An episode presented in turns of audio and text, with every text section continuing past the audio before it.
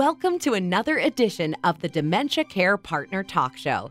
Now, here's dementia care expert Teepa Snow and your host, Greg Phelps.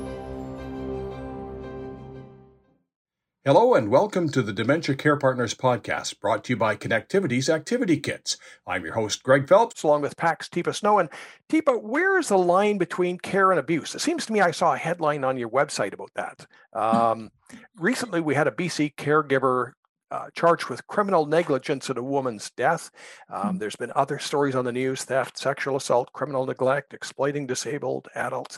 We hear a lot of that. So where where do you fit in in this with dementia? So um, I think there's a range. And when you're person-centered, the goal for me always is keeping that human being in the middle of the equation and to make sure that I have permission to do what I'm doing. And that's often a lot of work on my part. And it's a lot of negotiating often. And it's a lot of figuring out what's acceptable, what's the range. And I don't always get what I want exactly.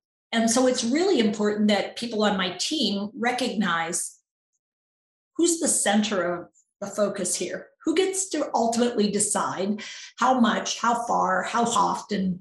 Um, because even with a dementia, I'm still me. Um, and I may be changing dramatically, and I may be doing things that are, are not particularly smart or safe. So it's really important to look back over my life. Greg, you've known me a while, yeah? Yeah, a year or two, yeah. yeah. Fewer years, yeah. Would you say I'm a safety seeker or a risk taker? I think you're actually a little bit of a risk taker because you're mm-hmm. out there all the time. You're not scared to sort of boldly go where no man has gone before. No man has gone before. Yeah. And that's like a lifelong pattern. So trying to keep me really safe, that very rapidly without my permission, if I say, no, I, I understand I could fall. I got it. And even, and I do, I fall repeatedly and I get hurt repeatedly, but I do understand what I'm doing. And I tell you, I get it, but it's my life. And And I do not want to be physically or chemically restrained. As long as I'm not hurting someone else in my fall, uh, in what I'm doing, and I get it, I, I do not want to be restrained. Okay, let's say I say that even in advance. I'm real clear about it. Yep. And then Teepa turns eighty-three and she's out hobbling around the yard. And here comes Greg, and he knows better and says, Teepa, you can't climb across that two by four into the garden. And then I'm going to grab you by the wrist and try and drag you back to the house. And for me, you know, that's, that would be for me, my, from my perspective, you're getting real close to abuse because I've shared with you, I've told you, now you could do it differently and probably get me to come back in the house with you. And I would say, if you want me back in the house and you know who I am, then it's a, it's incumbent on you as a carer to do a better job of, of getting me to do it. So let me give you an example. It would be something like, oh, hey, Teepa, man, I have a huge favor to ask of you. I know you're getting ready to do the garden. I need some help here. Do you have just like a few minutes? I, I know you're busy. Could you help me for a few? And, and I yes, know that Teepa's a sucker. And as soon as I say, can you help me? She's right there for you. Yeah. yeah, oh, yeah. My breath down. I'm never going to get anything done. But I would come to see what you need. And so what you did is avert that situation. Now, what you could then do is choose on your way out with me doing other things to remove the two by four. So you could create a safer environment. So the two things were, if you tried to grab me, that would border on abuse because I didn't give you permission to do that. On the other hand, if you didn't go back and move the two by four, that's sort of neglectful because you know I'm likely to go back out to try it again. So that idea of removing things or giving me an environment that reduces the risk when possible, you know, but also respecting when I've said no and you haven't gotten a yes, I didn't give you permission to put your hands on me. I didn't give you permission to take my clothes off. I didn't give you permission. That if you can't figure out how to get some form of permission, you probably need help. And the help isn't go get another person to hold me. The help is, okay, what's going on here for her?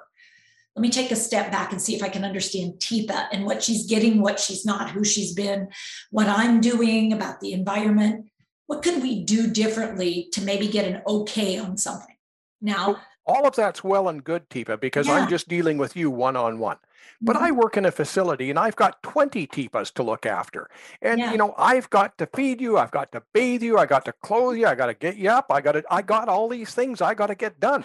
I only yeah. got eight hours. Where did we get the right to place human beings in a re- restrictive environment, lock a door, and give the responsibility of too many people to too few and say, get the task done no matter what?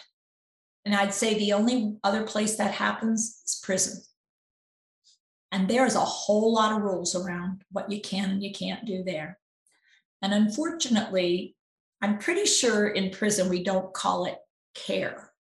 We call it maintaining order, making sure that people, prisoners don't harm one another, that they, you know, take, you know, those, that's a whole different thing. But in dementia care, unfortunately, the rights of individuals to make choices, they're deemed unable, incompetent. But to be honest, only a very small minority of people living with dementia are actually deemed incompetent. So we have individuals who haven't even been deemed by the court to be incompetent, robbed of their rights to say no and be heard and listened to.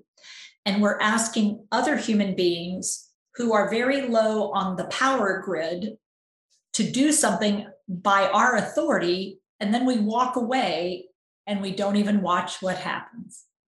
We've talked on a, on a previous podcast about how COVID sort of really mm-hmm. highlighted um, the problem. And, and we won't go back and revisit that at this particular time.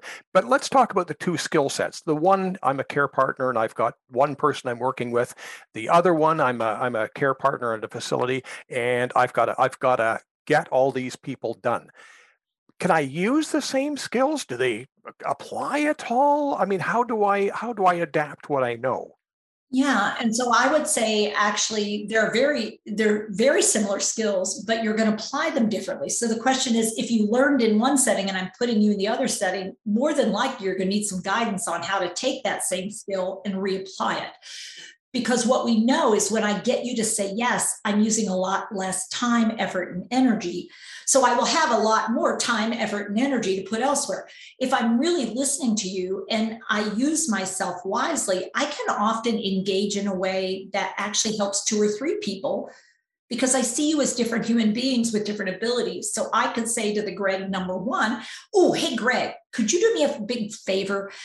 We're we're going to get take pictures in a little bit. Would you be willing to switch out? I see you have a light blue. You have a dark blue shirt. Could you, would you mind switching out? Here it is. This is the one I was thinking of. Could you switch out?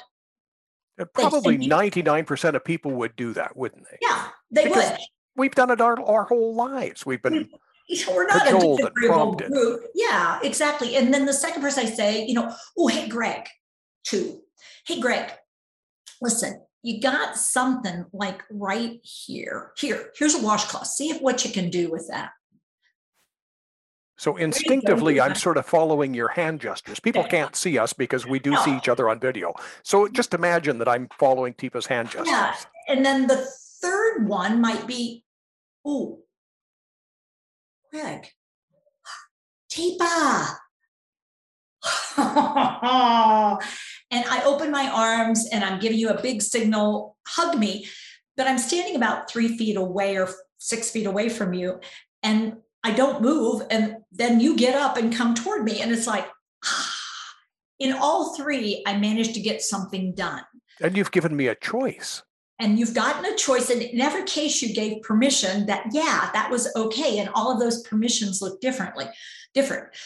But for me, all of them, I felt okay about what I was doing. And all three, I, it's just not a robot shop.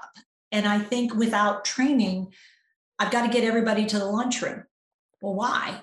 Not everybody can eat at the same time in the lunchroom because you've also got to deliver the trays to the tables.